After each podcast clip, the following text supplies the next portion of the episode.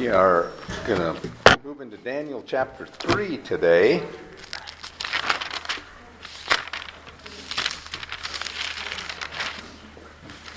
Has anyone here not heard of Shadrach, Meshach, and Abednego? Probably, probably three of the most famous names in the Bible.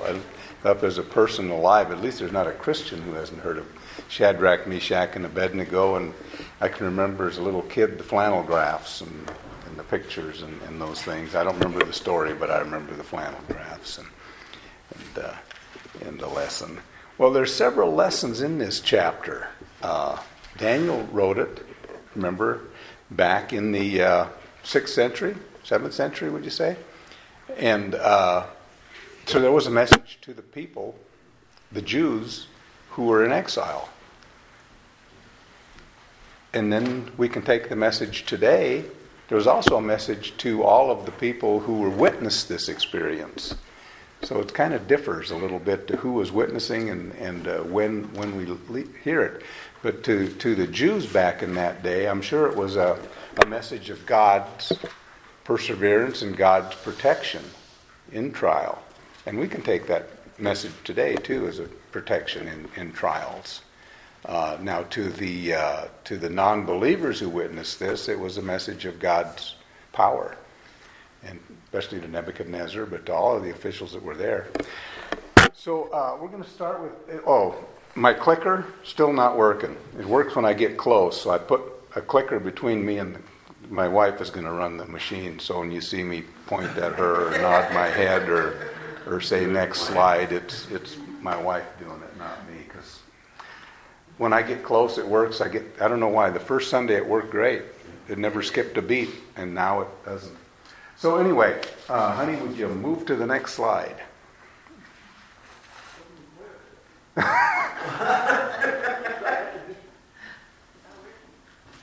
down, push the down arrow. I know you, would think the up arrow would move it up and the down arrow, but it, it's backwards. Okay, chapter 3 Technical difficulties. Chapter 3, verses 1 and 2. Do we have a volunteer? Doug. Uh, 1 and 2. King Nebuchadnezzar made an image of gold whose weight was 60 cubits and its breadth 6 cubits.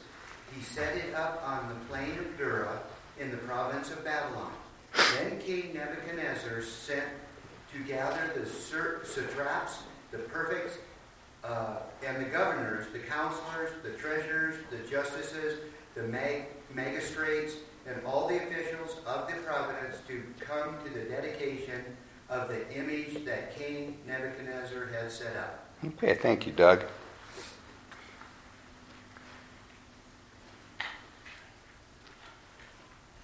That's the laser you're pushing. Okay. Now, how about Jeremiah chapter 1 or 51 59? Could we get a volunteer?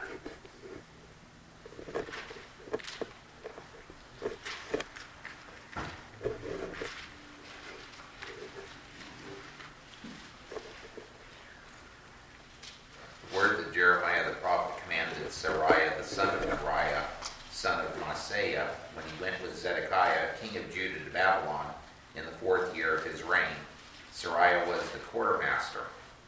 Okay, so in the fourth year of Zedekiah's reign, Zedekiah is the last king of uh, Israel.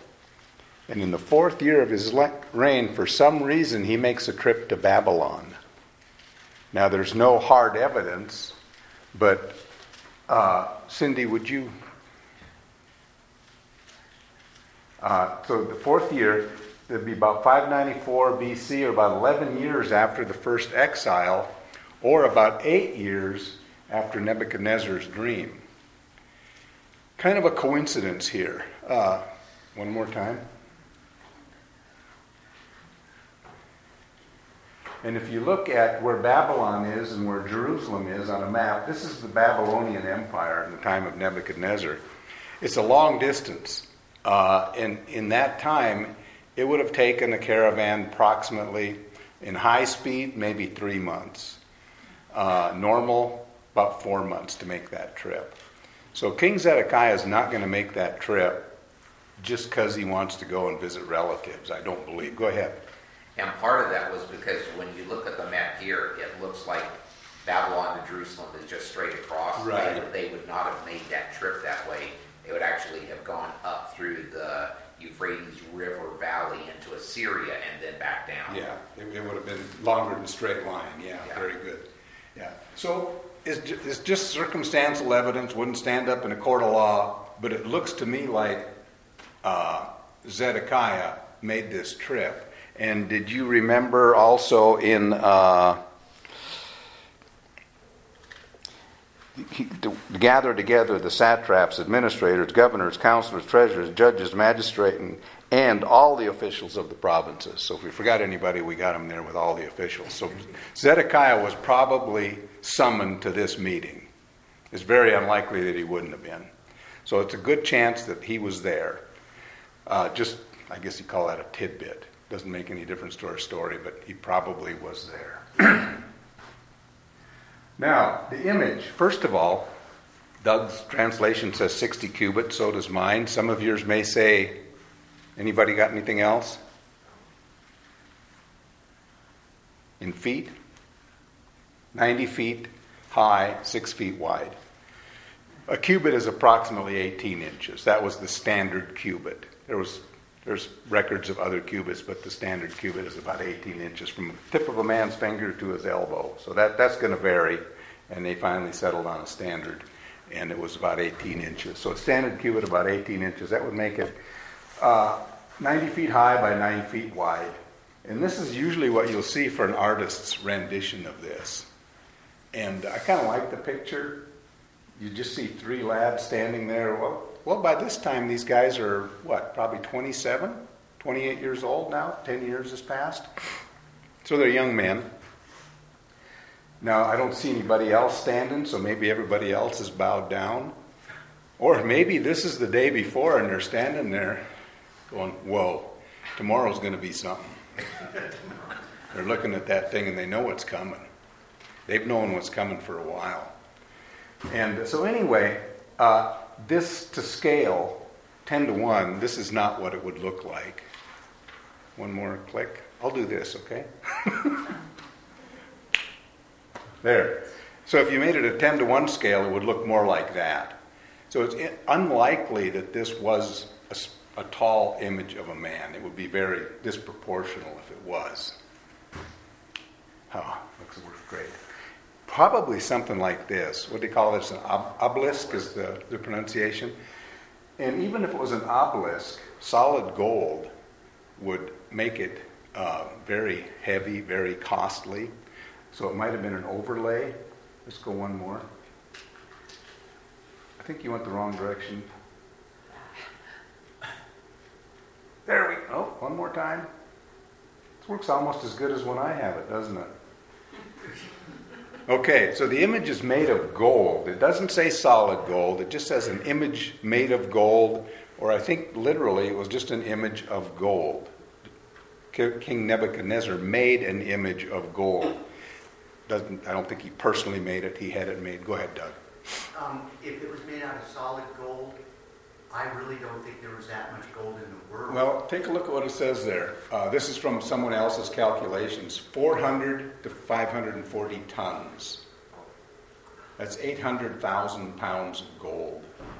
800 to 100,000 pounds of gold. It would take 20 to 27 truck tractor trailers to haul that am- amount of gold. So it's unlikely.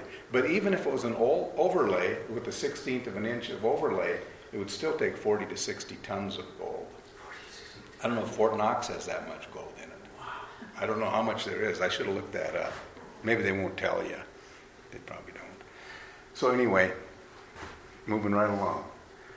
Now, notice all of the list, and, and, and your, your versions may have the names different here. Instead of satraps, it might have something else. Uh, that's just, it's, it's translated from Aramaic, and the translators translated to the best English that they knew the people would understand, and they used the term that, that more likely. But this list is repeated three times in the chapter. Isn't is it's interesting when something is repeated. It's usually they're trying to drive home a point. What do you think the point is here? You better be there. Okay? Yeah, and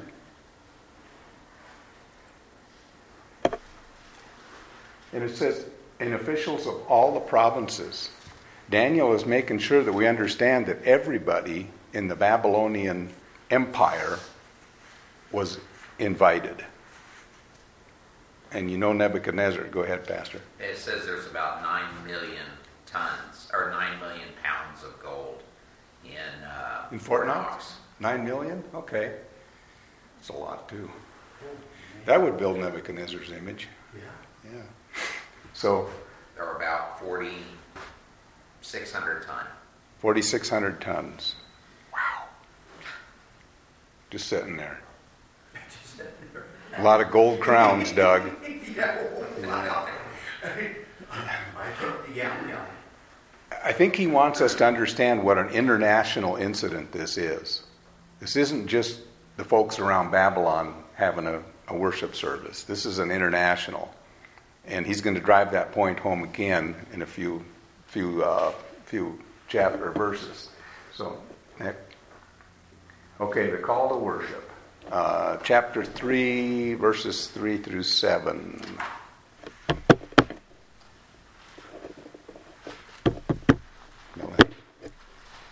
Then the, the princes, the governors and captains, the judges, the treasurers, the counselors, the sheriffs, and all the rulers of the provinces were gathered together unto the dedication of the image that Nebuchadnezzar the king had set up. And they stood before the image that Nebuchadnezzar had set up. Then an herald cried aloud, To you it is commanded, O people, nations, and languages, that at what time ye hear the sound of the cornet, flute, harp, sackbut, psaltery, dulcimer, and all kinds of music, ye shall fall down and worship the golden image that Nebuchadnezzar the king hath set up. And whoso falleth not down and worshippeth shall the same hour be cast into the midst of a burning fiery furnace. Therefore, at that time, when all the people heard the sound of the cornet, flute, harp, sackbut, psaltery, and all kinds of music, all the people, the nations, and the languages fell down and worshipped the golden image that Nebuchadnezzar the king had set up. Okay. Okay, now we have a list of musical instruments horn, flute, uh, and again, they're different in different translations harp, lyre, psaltery, with all kinds of music. These uh, five that are listed here specifically are instruments that weren't uh, native to Babylon. Again, showing the international flavor here. In fact, Daniel gets criticized for even knowing the names of these instruments because he said the Assyrians wouldn't have that in their vocabulary yet. Well, there was Greeks there. People from Greece came to, to worship the image from all over the kingdom, and they brought their musical instruments. I'm sure uh, when King Nebuchadnezzar gave them the invitation and said, RVSP, bring your harp or your psaltery or whatever, they did what they were told. And uh, so Daniel here, and he uses this, this name three times. So he's driving home the point that this is an international event. And uh, rather than uh, uh, casting doubt on Daniel, I think it adds to the fact that Daniel wrote it. Because why would someone include something? They'd be, most, most people are more careful when they do a, a pseudo, that they get the facts straight so they can't be criticized. Go ahead, Doug. Think of the amount of time before the event that he had to start that for people to arrange to take a caravan there. Yeah. When you said three to four months, well, you know, how much time before that would he have to start making the proclamation? True, true. A year? Yeah, he, if if we're if the date is right according to the to the Jeremiah that that uh, uh, Zedekiah traveled there, uh, he had eight years from the time Daniel gave him the vision. Do you, do you see a connection here between uh, chapter 3 and chapter 2? What's, what's the connection? Chapter 2. I'm sorry, Cindy? The vision of the, the statues.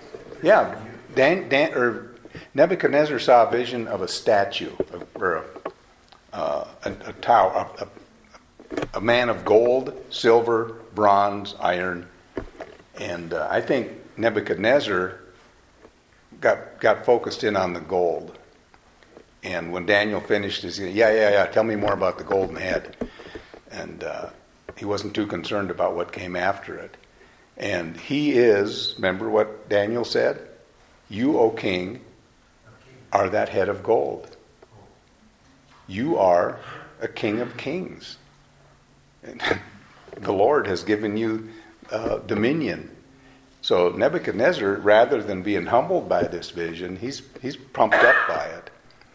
And maybe right after that vision, he started planning this and saying, Whoa, I'm the head of gold. So, and uh, Mike? It's interesting, I'm just hypothetical, because I wasn't there to talk to him.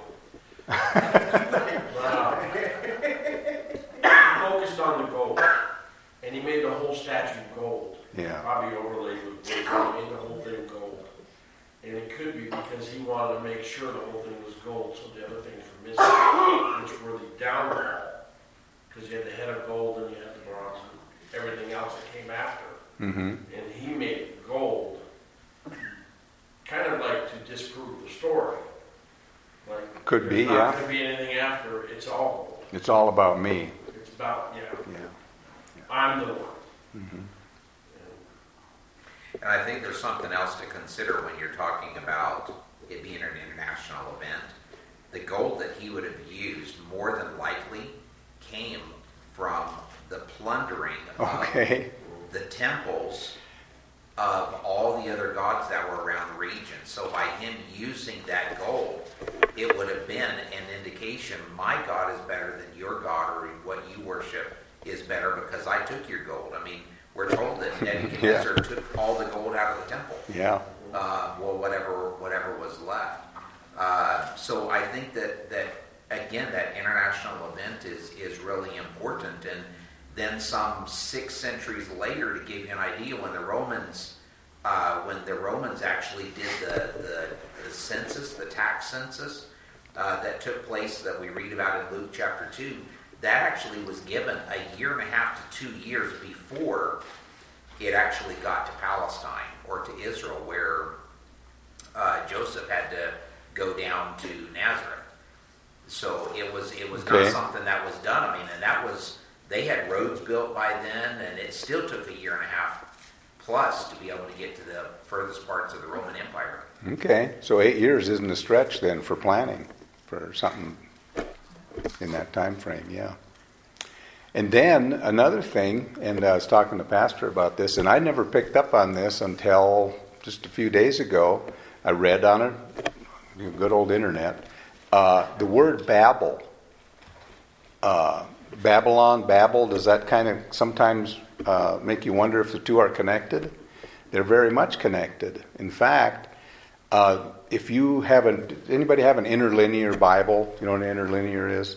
Got the Hebrew word with the, or got the English word usually with the Hebrew or Aramaic right below it. If you have one of those, or if you have some search you could do on a search Bible, look up Babel. It's the same word throughout the whole Old Testament. Where, where we see Babylon, the original word was Babel, B A B E L, whether it was Hebrew or Aramaic. It didn't become Babylon until Septuagint. And when was that? In about 140 BC?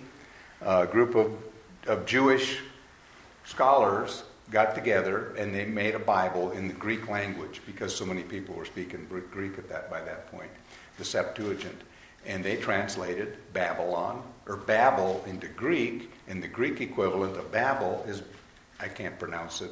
Let's just say Babylon, because that's the English pronunciation of the Greek pronunciation of the word Babel. So if you're wondering if this is any way connected to the Tower of Babel, I say yes, it is. Uh, do you remember what the Tower of Babel was? What was what was it, what was going on at that time? Men had rebelled. One language. One language. And what did they say to themselves? Let, first of all, it was let, let us build a city. A city so that we may not be dispersed among the earth. What did God tell Noah to do? Go forth, fill the earth, multiply, plenish the earth, and uh, not stay in one place. Not, don't build a city and stay in one place. And you're right, Doug, and build a tower. And the tower was a monument to what? To themselves, right? To their own might. It was good. It was going to be their gathering point, something to, something that they could center around. Probably a point of worship for them. And it said that, and everybody that can see the tower can see what What we done. have done. And uh, this tower was built on the plain of Dura, and uh, there's some speculation about that too, because there's plenty of places named Dura in the Middle East. But the word uh, Dura itself just means a plain. And uh, so the plain of Dura could be anywhere near Babylon, and it probably was very near Babylon. So, so any big plain, uh, flat area, they put up this 90 foot tower and made of gold. It would be very shiny. The sun would hit it. It would it would sparkle and glow, so you'd be able to see it for miles and miles around. And an interesting side note, if this means anything, but near near Babylon, there still is a platform. It's 20 feet tall and 40 feet square. It's just sitting there, and no one knows what it was for. Except it's quite possible that that would have been the platform that this tower sat on which uh, added to its uh, to its height of 90 feet. But, uh, and now we go to all the people, nations, languages fell down and worshipped the image. So again, we're wanting to get this international uh, point across that it's, it's people from all nations and languages. And like the Tower of uh, Babel, he was I believe he was trying to unite his kingdom under one world religion. And that's kind of a thing that's been happening here too, isn't it? Uh, in fact, the book of Revelation tells us one day there will be, uh, what, what do we call him, the man of lawlessness that will try to, to unite us under one world religion. Now, Nebuchadnezzar seems to not mind if you worship your own God, but you got to worship his too. He's not making anybody denounce their own God, but he's saying you, you will worship mine as well. Uh, okay, the worship is interrupted. Uh, 8 through 12. Brenda? Therefore, at that time, certain Chaldeans came forward and maliciously accused the Jews. They declared to King Nebuchadnezzar, O king, live forever. You, O king, have made a decree that every man who hears the sound of the horn, pipe, lyre, trigon, harp, bagpipe, and every kind of music shall fall down and worship the golden image. And whoever does not fall down and worship shall be cast into a burning fiery furnace. There are certain Jews whom we have appointed over the affairs of the province of Babylon, Shadrach, Meshach, and Abednego. These men, O king, pay no attention to you. They do not serve your gods or worship the golden image that you have set up. Okay, thank you. Brenda? Yeah, okay, got it right. Notice Brenda's translation has bagpipes in there. I, I, I think it was a different than the bagpipe, uh, bagpipes you think of today with the Scots with the kilts and stuff. But, but uh, from what I read, they, they had a, a horn that was two. It was still made. It was still a bag, and but it only had two two horns on it. And I don't know if you played, played them like a flute with your fingers or what. But, but yeah, so so. Uh, So certain Chaldeans came forward and accused the Jews. Do you remember these Chaldeans from chapter 2? What was about to become of them? What did Nebuchadnezzar say? If you can't interpret my dream, you're going to be cut in pieces and your house is going to be turned into dust. So, so certain Chaldeans have a short memory, right? Eight, eight years ago, their head was on the chopping block, and who bailed them out? Daniel, Hananiah, Azariah, and Mishael, or also known as Shadrach, Meshach, and Abednego. Abednego, I guess it is. So, uh, now they go up, they, their language here, you, O king, live forever. You, O king, have made a decree. You think he needed reminding of that? There's certain Jews whom you have pointed over the affairs of the province of Babylon. They're kind of accusing him, aren't they? This is your fault. You, you appointed these guys over the affairs of Babylon. And I think there's some jealousy here. And again, Cindy? Shadrach, notice they call them Jews, but they still use their Babylonian name. Shadrach, Meshach, and Abednego. These men, O king, have not paid due regard to you. They do not serve your gods or worship the gold image which you have set up. Now remember that phrase. They do not serve your gods or worship the gold image which you have set up. Okay, the accused. 13 through 15. You know where Daniel is at this time? okay, I was hoping that wouldn't come up. Anybody have any ideas? The answer is nobody knows. He, he is. He's conspicuously absent at this point. He's not mentioned in this chapter, and nobody knows where he was. Uh, the Jewish Talmud says he was out among the I don't, the province doing the king's business. Is, is it the Talmud? Is that their yeah Jewish Talmud? That's that's what they say. Uh, so for for whatever reason, we just have to assume he didn't bow down. Uh, I don't believe that's in his character. So he he wasn't there. He was somewhere in the province doing the king's business, and I guess he's going. Whew, got out of that one. It's a good time to be away, right? But you know, if, if, if he'd have been there, there probably would have been four men cast in and then five in the furnace. So, By the way, that area that he's talking about there, if, if you consider if it was on a pedestal, mm-hmm.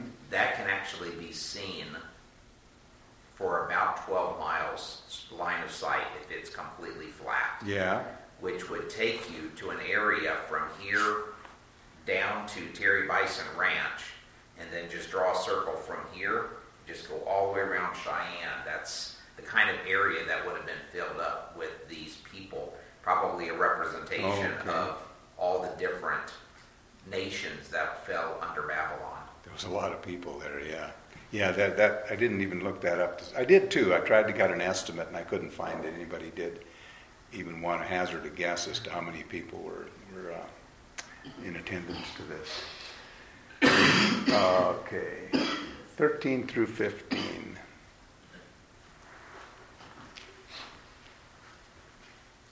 I'm gonna have to volunteer you again, Doug. All right. 13 through 15. Correct. Then Nebuchadnezzar, in furious rage, commanded that Shadrach, Meshach, and Abednego. How did you pronounce it? Well, it's a hyphenated word. Abednego is good. Abednego, yeah, that. Uh, be brought. So they brought these men before the king. Nebuchadnezzar answered and said to them, Is it true, O Shadrach, Meshach, and Abednego, that you do not serve my gods or worship the golden image that I have set up? Now, if you are ready when you hear the sound of the horn, pipe, lyre, trigon, harp, bagpipe, and every kind of music, to fall down and worship the image that I have made, well and good. But if you do not worship, you shall immediately be cast into the uh, burning fiery furnace. And who is the God who will deliver you out of my hands? Okay, thank you. So, uh, Nebuchadnezzar in rage and fury. This is not the kind of man you want to see in that state of mind. He doesn't seem like a real rational kind of a guy. Uh, somebody you can that you can uh, reason with. He's made up his mind, and uh, he asks them the the same thing uh, that they accused him of. Is it true that you do not serve my gods, or you won't worship the uh, the image? And uh?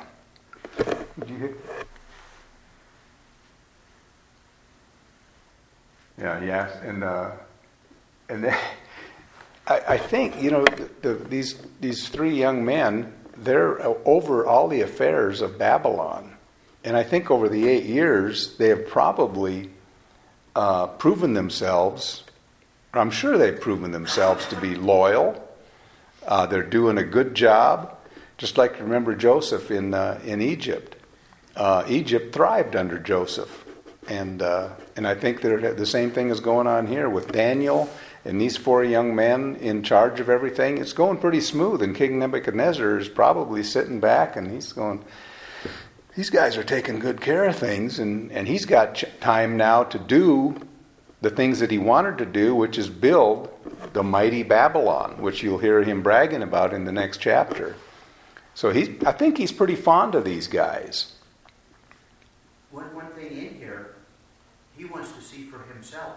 Oh, yeah. You see what I'm saying? If he'd have took the word of, of the certain certain Chaldeans, certain Jews. Anyway, if they had took the word of the Chaldeans, it'd have been immediate. It, the fire fire would have been built up and they Yeah. would have been thrown in. Yeah, good but point. At least he's saying, I want to see it for myself. Yeah, and he gives he gives the young men a chance to answer, which makes me think that he he probably liked these young guys. They were probably doing a really good job for him.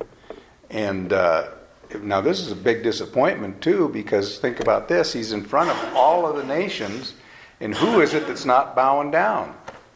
Three of the highest officials in his government are the ones standing there and not bowing. It's not a good example. So they've set a bad example. They've embarrassed him, is what they've done. But he still gives them a chance. He asks them, Is this true?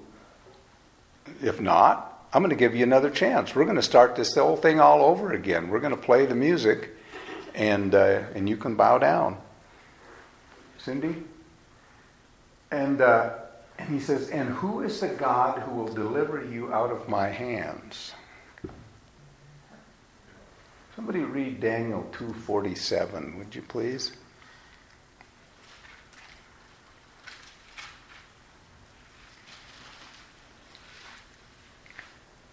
The king answered and said to Daniel, Truly your God is God of gods and Lord of kings, a revealer of mysteries, for you have been able to reveal this mystery. Okay. In many of these cultures, they had many gods. I don't know how many gods the, the Babylonians had. Multitude. They had a god for rain. They had a god for sun. They had a god for this and a god for that. And uh, so King Nebuchadnezzar is putting this god in one of those categories. Okay, your God can deliver, can, can reveal dreams. I'm going to chalk that down for, for my memory. So if I need to have, have a dream revealed again, I'll call you, Daniel, and you can talk to your God about that. So he's, he doesn't believe that that God is all powerful. He's a God who can deliver dreams. He's a God who can interpret dreams. He can reveal dreams and interpret dreams. But he's not, he's not up to this job. So you guys better bow down and worship. Go ahead. The accused enter their defense. That's probably not a real accurate statement, but would somebody read uh, 3 16 through 18? Go. Shadrach, Meshach, and Abednego answered and said to the king, O Nebuchadnezzar, we have no need to answer you in this manner.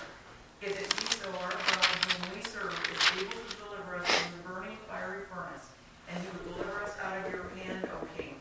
But if not, be it known to you, O king, that we will not serve your gods or worship the golden image that you Okay, thank you. Yeah. Telling the king that, yeah. What's that? Telling the king that, we're, I'm not, we're not gonna do it. Oh, Yeah, uh, verse 16 here, Shadrach, they, they answered the king and said, O Nebuchadnezzar, we have no need to answer you in this. It sounds a little bit disrespectful. Uh, I don't, I think it's, I think in the translation it came, came out that way, but uh, the Good News Bible, I'm not a big fan of it, but it says, we're not going to try to uh, we're not going to try to uh, justify ourselves in this. I, I think that's what they were saying because it, it's not like them to be contemptuous. It's, it's totally out of their character to be contemptuous. I think what they're saying in this sentence is. Uh, we're, we're not going to we're not going to give you any defense. Uh, we're not going to you know your mind's made up, our mind's made up, so we're not going to argue. And then they go on to say, we're guilty as charged, pretty much, right? They go, in this case, the God whom we serve is able to deliver us from the burning fiery furnace. And he will deliver us from your hand, O king. They're, they're pretty, pretty certain that their God is going to deliver them. Either way. Either way, yes. Either way. One way or the other, he'll, we'll, we'll, be, we'll be with him in glory, or we'll be walk out of this furnace. We'll either be ashes or we'll walk out. And then they say, but if not, if our God doesn't serve us, uh, know this. And, and they, they repeat the words almost verbatim what, the, uh, what they're accused of. We do not serve your gods, nor will we worship the golden image you have set up. Do you think they came to this uh, decision on the spot? Oh, absolutely not. Did you- uh, That's why I like that picture in the first where they're standing there. I think it was probably a few days before, or even the day before, and they're looking at it and they're going, "Yep, we know what we're going to do, and uh, we, we we don't know how it's going to turn out. You know, we, we know that we know the king, and he's probably going to be upset." Go ahead. Well, and then the previous chapter, though, Nebuchadnezzar acknowledged their God Mm-hmm. and, and knew that they served a different God. Yeah. So now they're saying, we don't have to answer you because you already know. Okay. Yeah. You've seen our testimony.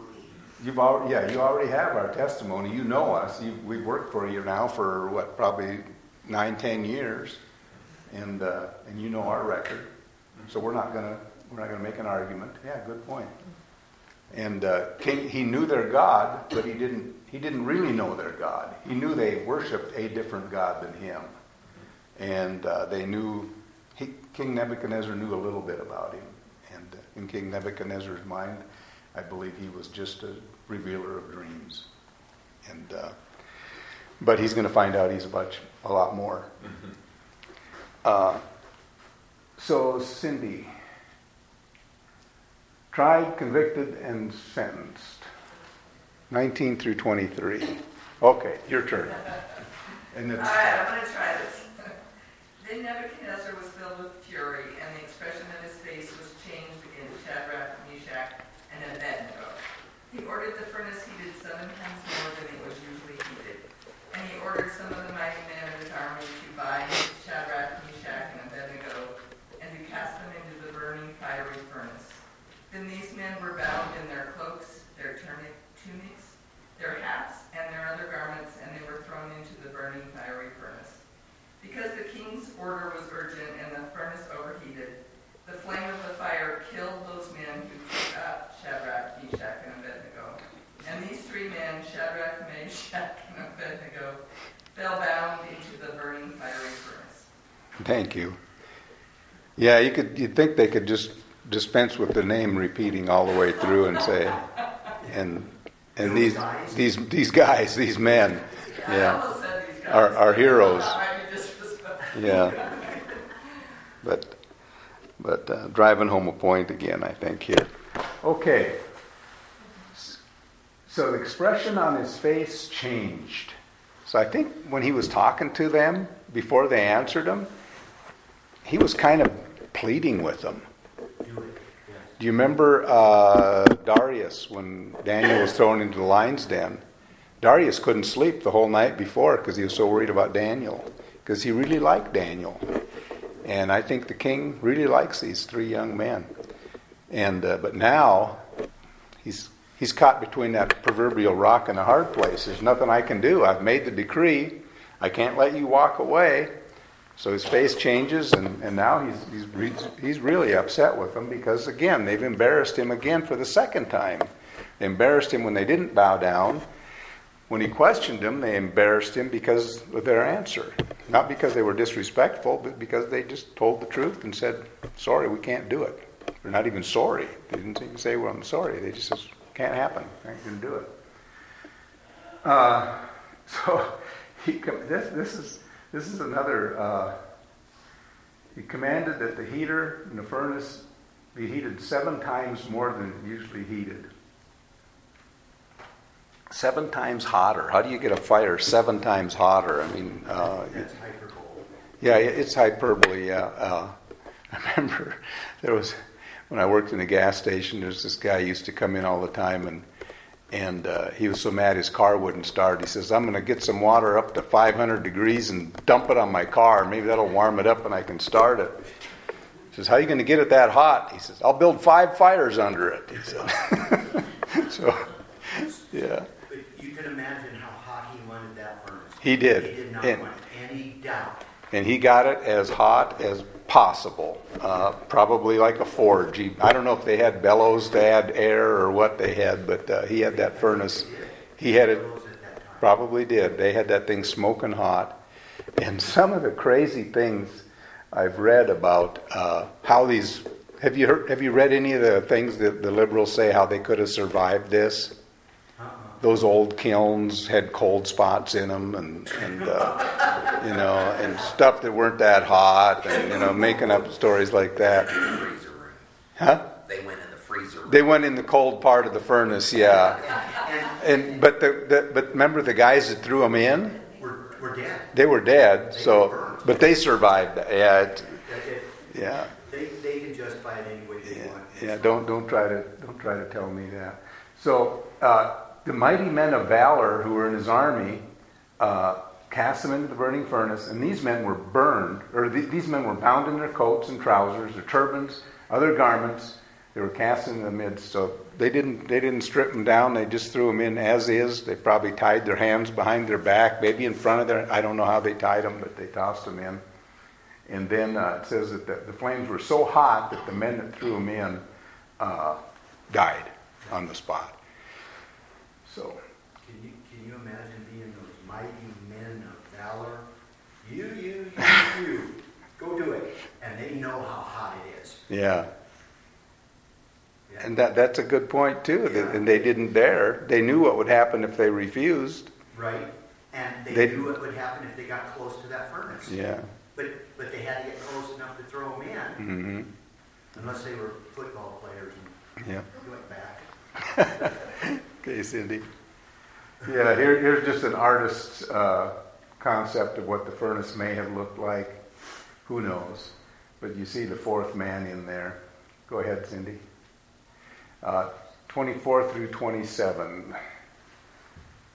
By the way, that furnace was more than likely was the furnace that was used to melt the gold, Oh, which was used for, probably, for yeah. the image, which is why there would have been this. That's why it was there in the first place, yeah. And Nebuchadnezzar, the scheming man that he was, said, "We got a furnace here. Let's. Uh, that'll be our our uh, stick that we'll use to encourage people to worship." So, uh, third, twenty-four through twenty-seven. The king, was astounded and rose up in haste and spake and said unto the counselors, Did not we cast three men bound into the midst of the fire? They answered and said unto the king, True, O king. He answered and said, well? Lo, I see four men loose, walking in the midst of the fire, and they have no, they have no hurt, and the form of the fourth is like the Son of God. Then Nebuchadnezzar came near to the burning fiery furnace and spake and said, Shadrach, Meshach, and Abednego, ye servants of the Most High God, come forth and come.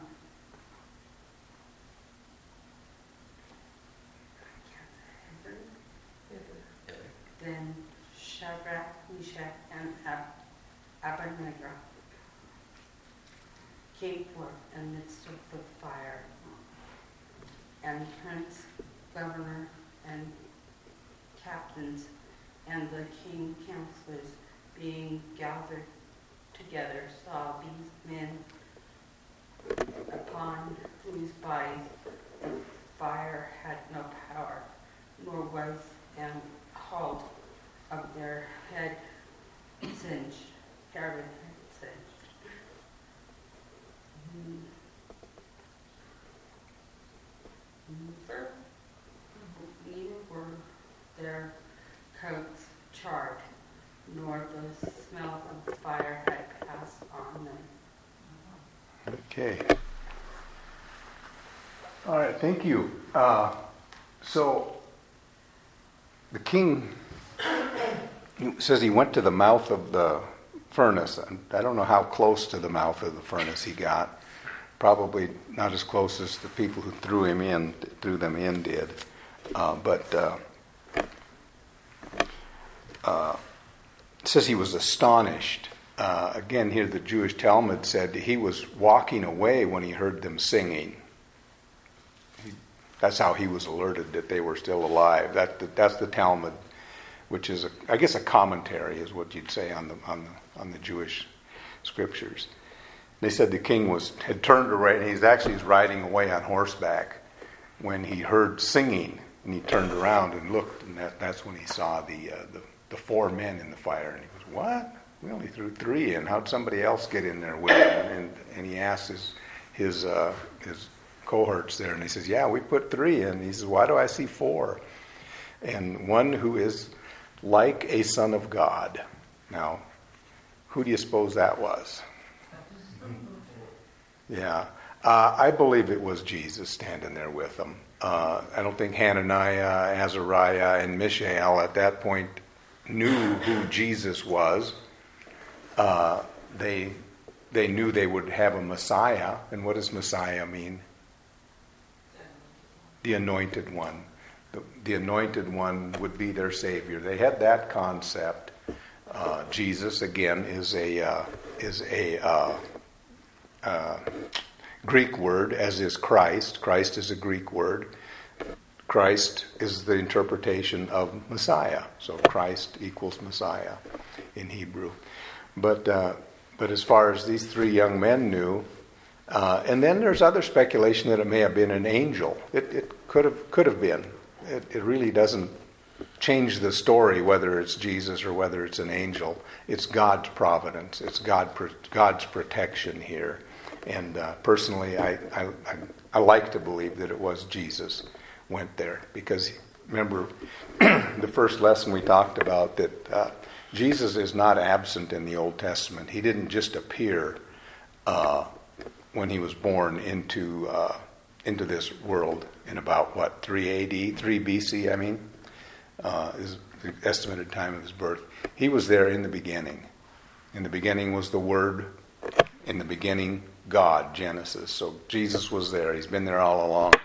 And uh, this may have been one of his appearances. Go ahead, Doug. I, I think that Nebuchadnezzar seeing four men in there, he knew one of them was not of this earth. One of yeah, one of them was definitely different. Yeah, he knew that that if whether it was an angel or Jesus, let's say Jesus, he knew that person was there to protect the other three. Yeah. You see what I'm saying? Mm-hmm. That per, he, he had a visual of those three being protected. Yeah. And I think he understood why these three young men refused to bow down at this point. I think he, I think, think the wheels are turning here, and he's figuring it out. Whoa, this there, there's something to this God of Israel. Uh, and notice again uh, the list of names: the satraps, administrators, governors, kings, counselors, all gathered together. So, so the whole crowd witnessed this, and I'm sure the whole crowd couldn't see it, but word spread. What's going on up there? What's going on? Those guys that, that the king threw in the fire didn't burn up. In fact, they're in there singing right now. Uh, and there's a fourth, fourth guy in there with them. And uh, he looks like an angel or a son of God or something. So this, this is spreading throughout the crowd. I'm sure this is, there's quite a buzz here, and they probably talked about it for the rest of their lives, seeing something like this. Uh, next, Cindy. Uh, 28 through 30.